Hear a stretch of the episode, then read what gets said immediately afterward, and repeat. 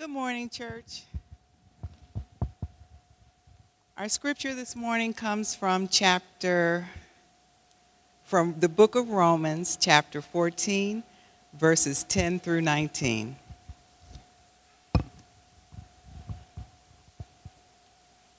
Why do you pass just judgment on your brother? Or you, why do you despise your brother? For we will all stand before the judgment seat of God, for it is written, As I live, says the Lord, every knee shall bow to me, and every tongue shall confess to God. So then each of us will give an account of himself to God. Therefore, let us not pass judgment on one another any longer, but rather decide never to put a stumbling block or hindrance in the way of a brother. I know and am persuaded in the Lord Jesus that nothing is unclean in itself, but it is unclean for anyone who thinks it unclean. For if your brother is grieved by what you eat, you are no longer walking in love.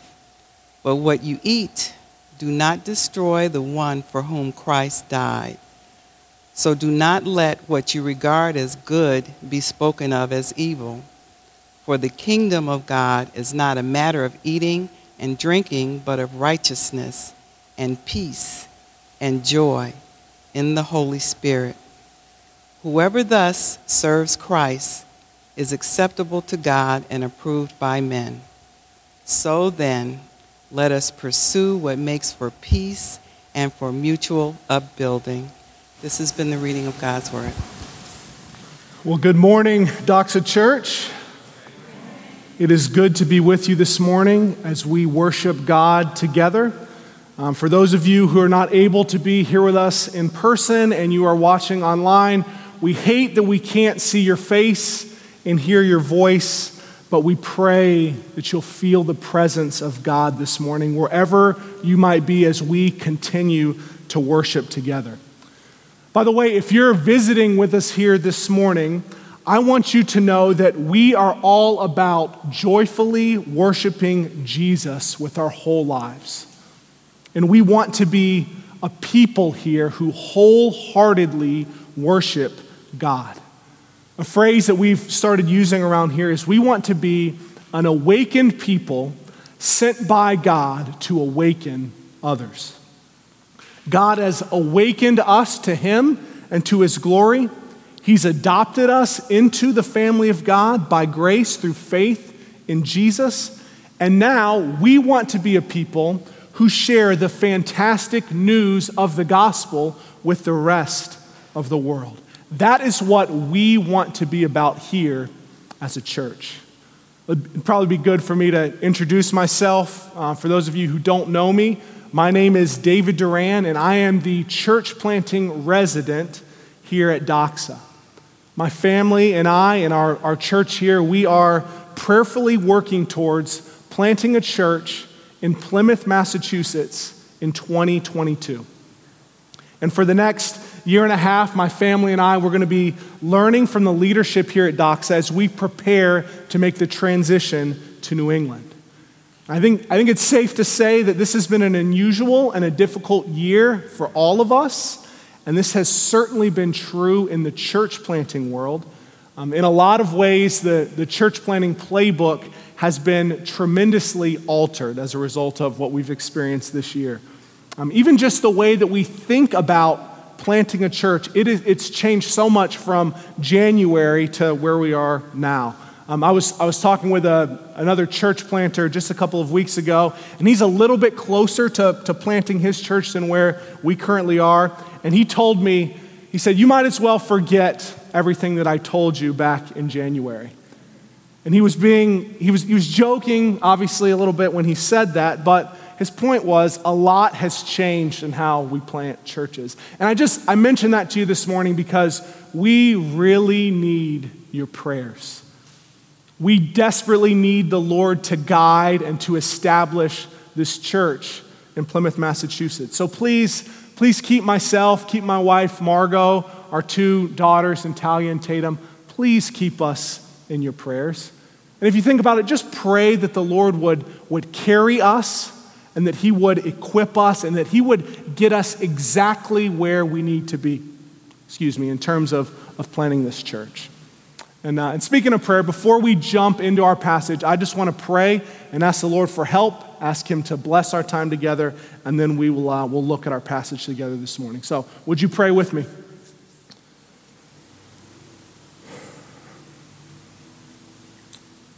Father, we thank you for bringing us here together this morning to worship you.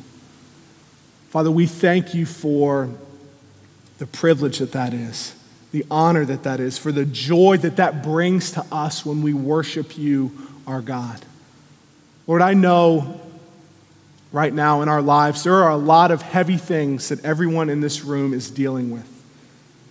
Father, I pray that this morning, that as we read your word, as we encounter you in your word, Lord, that you would speak to us, that you would touch our hearts, Lord, that you would encourage us, that you would revive the, the weary soul that's here this morning. God, I pray that we would, we would sense and that we would feel your presence this morning as we worship. God, I pray for your help, Lord, as I speak this morning. God, I pray that everything that I say would be true to your word, that it would be edifying for people who are listening. Father, I pray that people would leave this morning a little bit different than how they came, Lord, a little bit more awakened to you, to your goodness, and to your glory. Father, we desire to hear from you this morning, so speak to us through your word. We know that you will. It's in Jesus' name that we pray. Amen. You know, one of the greatest problems that is plaguing the church in this country is a lack of distinctiveness. Here's, here's what I mean by that. People who are generally unfamiliar with Christianity, they look at the local church and they look at Christian community and they honestly cannot feel, they cannot see a difference between how Christians live and how those who do not know Jesus live their lives. I can't tell you how many times I've heard this when talking with people who are skeptical of Christianity. In many cases, they just can't see the difference between authentic Christian community and the community that they see in other areas of their lives. Those who belong to Christ should do life differently. Christians should have different priorities and different rhythms of life. In our passage this morning, Paul is once again reminding the Christians in Rome that because of their union with Christ, because of their justification by grace through faith in Christ, their lives must look distinctively different from the rest of the world. Thus far, as we've looked at Romans, we've seen Paul lay the theological foundation for what we believe as Christians. And I think it's, it's really important for us to remember this as we work through these last couple chapters of Romans. I'm sure you've, you've probably noticed in previous weeks that there are a lot of imperatives that Paul gives. There are, there are commands, there's things that we, we must do as believers. But we will completely miss what Paul is saying here if we forget the foundation that he's already laid for us. Remember that Paul explains in, in Romans 1 that sin is the great problem for humanity. Because we are all rebels against God, both by nature and by choice, God's wrath is upon us. Because we have broken God's law, we deserve his punishment. And that's very bad news, but it's also very important news. It's bad to have cancer, but it's even worse to know that you don't even ha- that, that you don't have cancer. Paul goes on to say that it's only through faith in Jesus Christ that we can be restored to a, a righteous standing before God. John the Apostle put it this way For God so loved the world that he gave his only Son, that whoever believes in him should not perish, but have eternal life. We're justified by placing our belief and faith in Jesus Christ. And because of this, we have peace with God. Friends, that is the good news of the gospel. Jesus took the penalty and the shame that we deserve because of our sin when he died on the cross. And by trusting in and relying in Christ and his perfect sacrifice on the cross, instead of our own attempts at good deeds, we can be forgiven. We can be made right with God. In Jesus' resurrection, it proves that his sacrifice on the cross was the perfect sacrifice for sin. If you're here this morning and you are not a Christian, that is the core of what we believe. If you're here this morning and you are a Christian, you need to be reminded of this glorious reality each and every day. I don't know if you've ever had the joy of looking into the eyes of someone who begins to understand and to receive the, the good news of the gospel for the first time. And I'm, I'm sure not everyone's experience is like what I'm going to describe, but what I've typically seen is a look of both shock and delight all at the same time. Shocked that a holy God would love them so much and send his son to die in their place, and delighted that they can have a relationship with this God who loves them. Church, let's never forget that experience of both shock and delight that we had when we received the gospel for the first time. So, with this, with this at the forefront of our minds here, remembering what Paul has already laid down, remembering our experience of the gospel, let's look at what Paul is saying in our passage this morning. I want to read it again for us Romans 14, 10 through 19. If you have your Bible, I encourage you to, to look at it. If not, you can just listen to me here. Paul writes, Why do you pass judgment on your brother? Or you, why do you despise your brother? For we will all stand before the judgment seat of God. For it is written, As I live, says the Lord, every knee shall bow to me, and every tongue shall confess to God. So then, each of us will give an account of himself to God. Therefore, let us not pass judgment on one another any longer but rather decide never to put a stumbling block or hindrance in the way of a brother. I know and am persuaded in the Lord Jesus that nothing is unclean in itself, but it is unclean for anyone who thinks it unclean. For if your brother is grieved by what you eat, you are no longer walking in love. By what you eat, do not destroy the one for whom Christ died. So do not let what you regard as good be spoken of as evil. For the kingdom of God is not a matter of eating and drinking, but of righteousness and peace and joy in the Holy Spirit. Whoever thus serves Christ is acceptable to God and approved by men. So then, let us pursue what makes for peace and for mutual up- upbuilding. I think it's important for us to remember that although there are different things that are going on in this passage, Paul really has just one focus in chapter 14 and even into chapter 15. It seems that the thing that's at the forefront of Paul's mind here is unity in the church.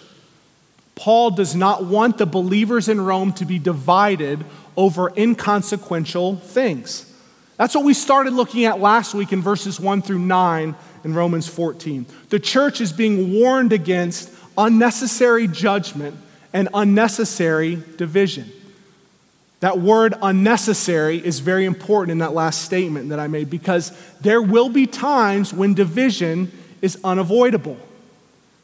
In some of Paul's other letters, uh, Paul does address areas where Christians should distance themselves from those who would profess to be Christians. Just one example of this is in Galatians chapter 1, verses 8 and 9. Listen to this language from Paul. He writes, But even if we or an angel from heaven should preach to you a gospel contrary to the one we preach to you, let him be accursed. As we have said before, so now I say again if anyone is preaching to you a gospel contrary to the one you received, let him be accursed. That is pretty strong language from Paul. And I point just that one example out to you because there will be times when division is unavoidable. Nonetheless, we should seek unity with those who profess faith in Christ, if at all possible. Last, last week in Romans 14, Paul was addressing a problem that started in the church over food. The weak in faith are confused over what they are allowed to eat. And these are probably Christians who come from a Jewish background, and they're confused at how some of the Old Testament law applies to them now. And the strong in faith, they need to be aware of this because they don't want to, to cause confusion or cause their brothers and sisters to stumble in the faith. Those who are confused over what they're allowed to eat, they're missing the bigger picture, though. They've, they've really failed to see the implications of Christ's death and resurrection. What they're allowed to eat, that really is not the issue. But because of this confusion over food, Christians are passing unnecessary judgment on, on one another, and division is being caused in the church. That is what Paul is speaking against in verses 10 and 12. 10 and 12 kind of look back on verses 1 through 9 that we looked at last week. Paul writes, Why do you pass judgment on your brother? Or you, why do you despise your brother? For we will all stand before the judgment seat of God. For it is written, As I live, says the Lord, every knee shall bow to me, and every tongue shall confess to God. So then, each of us will give an account to God. What Paul is saying here, it's very important that we understand this. Brothers and sisters, there is one judge and it is not you, and it is not me. God is the perfect and righteous judge, and all will answer to him. The same point is made by Paul in 2 Corinthians 5:10 when he says, "For we must all appear before the judgment seat of Christ, so that each one may receive what is due for what he has done in the body, whether good or evil." You know, it's interesting if you look at verse 10, it says, We will all stand before the judgment seat of God. But then you see in verse 11, we will not remain standing. Every knee will bow and every tongue will give praise to God. That's what that word confess there means give praise to God. Something for us to consider this morning is what will be the posture of our heart when our knee does, in fact, bow and we do give God the praise that He's due. Will our knee bow willingly to the God of the universe? Or will we forcibly fall to our knees as we feel the weight and the majesty of God's glory? I was up late last night praying for everyone who would be in this room today, praying that you would see God for who He truly is, that you would trust Christ, so that your knee would willingly bow before the King of glory. Friends, we have, we have no right to pass judgment on our brothers and sisters in the faith because we are not the judge. God is the judge, and we will all have to give an account for our behavior. I think many Christians, we don't pay enough attention to what Paul says in verse 12. Even as born again believers in Jesus Christ, we will answer for the way that we treat others. Our conduct is important to God, especially when it comes to how we're treating other brothers and sisters in the faith. You know, I've only, I've only been in ministry for a couple of years now, but I've spoken with some more seasoned pastors in these past few months. And many of them right now, this is what they've, they've told me, that they've never seen the church more divided and more judgmental than right now. What Paul is saying in chapter 14 here is so applicable to where we find ourselves today. I know there are people in this room this morning that have different political views. I know there's people in this room that uh, disagree on secondary theological issues. We may dis- uh, disagree on aspects of raising children or money or how we evangelize and disciple people. There's a host of other uh, issues that we could think about here. But the point is, there are very important things that Christians can gracefully disagree on in a way that does not lead to judgment and a fracture of gospel unity. When we're talking about judgment, we're talking about an attitude of superiority or an attitude of condemnation. We can disagree in a way that doesn't lead to judgment. We need to be extremely careful if we're dealing with an attitude of unnecessary judgment. We may end up sinning in a way that does great damage to our brothers and sisters, that does great damage to the church. If you're, str- if you're here this morning and you're struggling with that concept of, of passing judgment on a brother or sister, this could change things for you. I want you to know that you can have peace, you can have peace in your heart because God will do the judging. He is the perfect judge. He will set the record straight. We're going to see in just a minute here, there are other things that we need to be concerned about as the church. Leave the judgment to the perfect judge who never errs in his judgment. Looking now at verse 13 here, we see Paul summing up verses 1 to 12, and then he sets a new focus for us. Paul writes, Therefore, let us not pass judgment on one another any longer but rather decide never to put a stumbling block or hindrance in the way of a brother. What Paul is saying is, what, what Paul is, says, instead of worrying about division and judgment, decide not to put a stumbling block or a, a spiritual, don't do anything that would cause spiritual downfall in the part of someone else. We need to be sure that we're not using the freedom that we have in Christ to cause another to sin. In Paul's context, some Christians who knew they had the freedom to eat meat could do harm to other believers by eating meat in their presence. That was the specific issue that Paul was addressing here. In our context, the truth of what Paul is saying is probably going to apply a little bit different. The bottom line, we don't want to use the freedom that we have in Christ to confuse and destroy the conscience of others. Here's a quick little example of what I mean by that. So, I have a really good friend, and he is a, a follower of Jesus Christ, and he uses smokeless tobacco. He knows, obviously, that this is not good for him. We can debate over this, over whether this is sinful or not, but he, he uses smokeless tobacco from time to time. One day, my friend and I, we found ourselves ministering in a context where smokeless tobacco is heavily frowned upon. There was even the potential, this may sound silly, but this was the reality. There was the potential that people's faith could be wrecked. They could be very, they would be very, very confused if they saw him using tobacco. So you know what he did? He threw it away. He didn't use it. He didn't want to use the freedom that he had in Christ to destroy others. That's the kind of thing that Paul is talking about. Don't use freedom that we have on debatable matters to destroy the conscience of others. We have to be careful that the freedom that we have does not lead to evil. You know, Jesus, he made a number of sacrifices and taking on flesh and suffering on the cross. And there will be times where we also must sacrifice. Now, I recognize that Christian freedom issues and issues of conscience are not always black and white. They're typically in that, that gray area. But it would be my hope that we would at least be aware when it comes to putting spiritual stumbling blocks in front of others.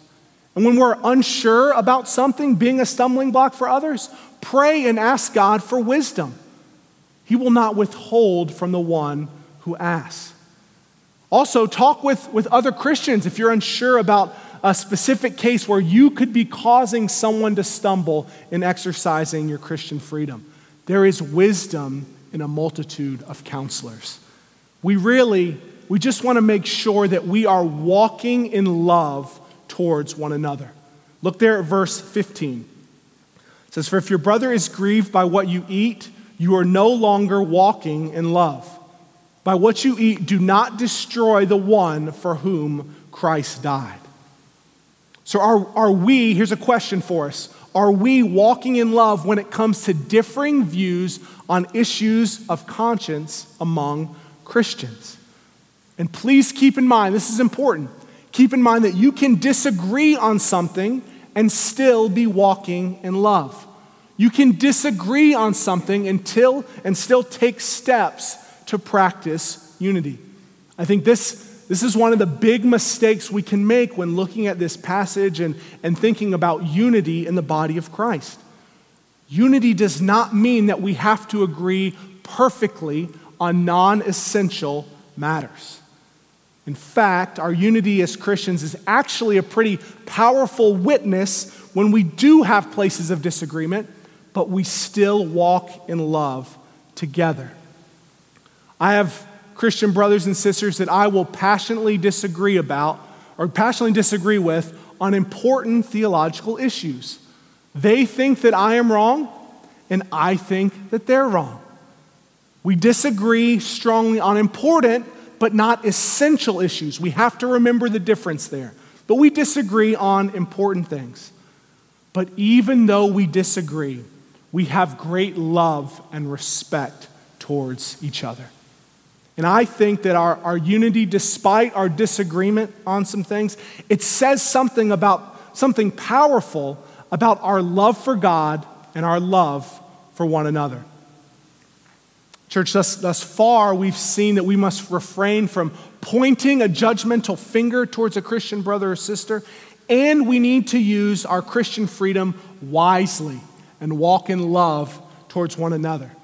But look now at verses 17 through 19. Paul is going to lay out for us what really matters in the kingdom of God. Let's read those verses again. Paul writes, For the kingdom of God is not a matter of eating and drinking but of righteousness and peace and joy in the Holy Spirit. Whoever thus serves Christ is acceptable to God and approved by men. So then, let us pursue what makes for peace and for mutual upbuilding. There's a lot we could say about the term kingdom of God that Paul uses here. We're not going to go down that rabbit hole this morning, but I do want you to see and I do want you to know that the kingdom of God includes the rule of God. And the church is the community of the kingdom. God is the one who rules Doxa Church and our Christian community here. And what's important in the kingdom of God is not matters of eating and drinking. Instead, we see that righteousness, peace, and joy in the Holy Spirit, that is really what matters. What Paul's saying, is, saying here is that all of these blessings that he just mentioned, these things come as a, a result of our experience of the Holy Spirit. Doxa Church, if we're going to be a community of the kingdom of God where righteousness and peace and joy are present, we must experience the power of the Holy Spirit. We must know the Holy Spirit, the third person of the Trinity. There are a number of ways that we can experience the Holy Spirit in a way that leads to the blessings that Paul is talking about. But it begins when the Holy Spirit gives life to our dead hearts when we come to know Jesus. This is where it all begins. We do not experience the Holy Spirit in a way that leads to righteousness, peace, and joy apart from the gospel of Jesus Christ. But we also experience the power of the Holy Spirit when we gather together for worship on Sundays, or when we pray together, or when we, we read our Bibles. We experience the Holy Spirit when we use the gifts that He has given us, and, and, and, or, or when the Holy Spirit guides us as we walk through uh, difficult circumstances, all while relying on Him. There are, lot, there are a lot of ways that we can come to know and experience the Holy Spirit, but the result of our knowing the Holy Spirit in our life together should be righteousness, peace, and joy. When Paul talks about righteousness here, he's talking about an ethical righteousness. Righteousness is a key theme in Romans, and here, again, Paul is talking about our behavior. We've already mentioned that this morning. Our behavior, it really does matter. The Christian life is not just about theological insight and knowledge. Our theological understandings, they should always lead to profound life change. We want to be honorable in our behavior towards one another. We also see here that, that peace is a critical, critical aspect of life in the kingdom of God. Because we belong to Christ, we are able to have peace regardless of the circumstances that we're in. This is true even when life is difficult and demanding. You know, one of the things that has helped me experience the peace of God in a profound way is singing. I do not sing well. You don't want to be around me when I sing. But singing praises to God is like medicine for my soul. And when I sing good songs that talk about the character of God, I can't, I can't really explain it, but I experience God's peace in a tangible way. Singing praises to God has been my personal antidote to despair. But here, Paul's not just talking about the peace that we experience as individuals in the kingdom. He's also talking about the harmony and the support that we should have for one another. The kingdom of God, the rule of God, it brings peace to the heart of an individual and to the collective heart of the local church. Finally, we see here that joy is present where God rules. Joy, joy is just going to happen in a place where righteousness and peace are present. Joy is just going to be the natural reaction. Brothers and sisters, our worship and our life together should be filled with joy. Of course, this doesn't mean that life will always be easy and that we won't ever face difficulties. We know that this is not true. This doesn't mean that we have to fake a smiling face on Sunday when really we are broken inside. But the joy that we experience in the kingdom, it does produce an unshakable confidence in God. So that even when we are sorrowful, we can always be rejoicing. Friends, the righteousness, the peace, and joy of the kingdom, it pushes us into the service of Christ. Don't, don't miss this here in what Paul's saying. Look again at verse 18. Whoever thus serves Christ is acceptable to God and approved by men. The connection here is that when we are pursuing matters of the kingdom, things like righteousness, peace, and joy, we are serving Christ in this. We are serving Christ when we make matters of the kingdom a central part of our lives as individuals and our lives together. I want to be real clear on this next statement that I'm about to make.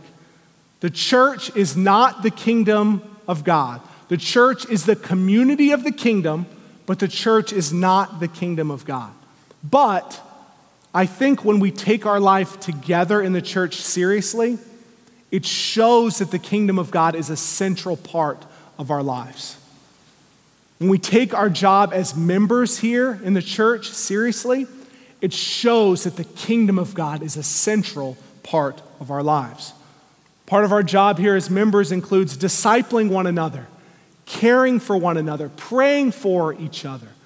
And I would say that when these things are important to us, then the kingdom of God is important to us. Our passage this morning, it closes with a summary statement, and then it sets us up for the next points that Paul is going to make, which we'll get to. We're going to do four weeks on an Advent series, so we'll get to Romans, I guess, in January sometime. So keep this fresh. Maybe read over it in the holidays so you know, you, you remember where we're going. But Paul closes with this summary statement, and he sets us up for the future. Verse 19 says, So then, let us pursue what makes for peace and for mutual up, upbuilding. Paul is talking about a kind of peace here that, that strengthens the faith of brothers and sisters who belong to Christ. Can you see just how throughout this passage, as we've looked at it, unity in the church is Paul's central point? We can have values, we can have a mission statement, and all these other things in our churches, but we're going to be unsuccessful in whatever we try to do if we don't have unity among us. If we're distracted by issues of eating and drinking or political affiliation or any other secondary issue, friends, we fail to seek what really matters in the kingdom of God. Sideways energy is exhausting, and it's also a complete waste of time. Instead of laboring and wasting time on things that are insignificant, Let's labor tirelessly together on the things that are significant. I'm not saying that some of those things aren't important, but we need to make sure that all our focus isn't going into those things while the things of the kingdom of God are neglected. So I want to invite I want to invite everyone in here to do something this morning.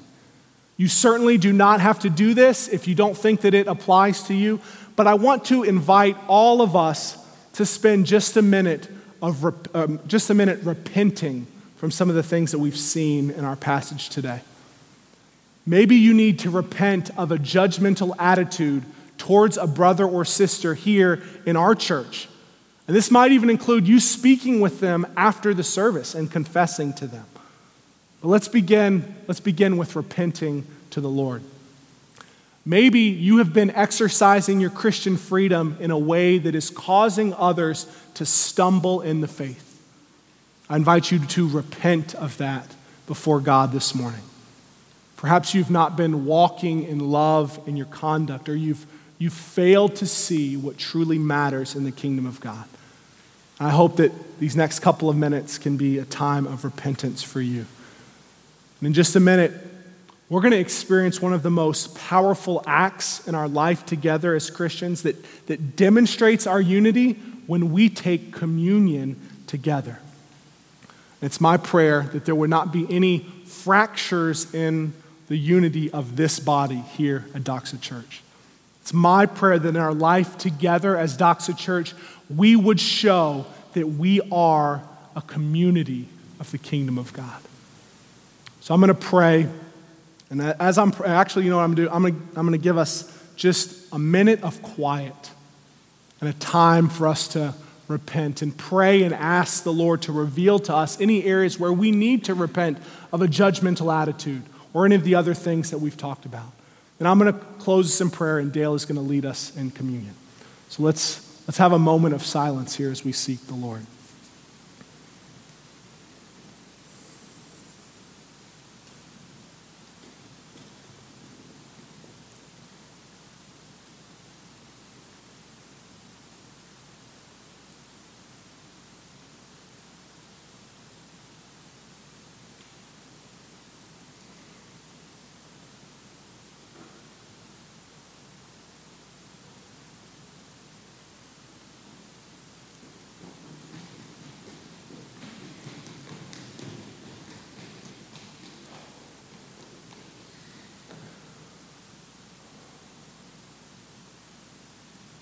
Father, I pray that our church would be a place where Christian unity is practiced. Lord, where we would disagree but still walk in love towards one another, that we would still care deeply for one another. Lord, that we would be a place where a world that is so polarized and judgmental could look at people and say, even though I know they don't agree on everything, those people love each other. And they're united together in what they do believe. They're passionate about the gospel of Jesus Christ. And I pray that that would be an undeniable aspect of our life together as Doxa Church. Father, we thank you for your son. We thank you that we thank you for the unity that we experience in the gospel, Lord. Father, we thank you that you have forgiven us of our sin, that we have eternal life, life that it doesn't just affect the future, but it affects us now, Lord, in the way that we live. Father, I pray that you would help us to glorify you and honor you and worship you in all that we do. Father, I pray that you'll bless the rest of the service as we continue in our worship of you. And I ask this in Jesus' name. Amen.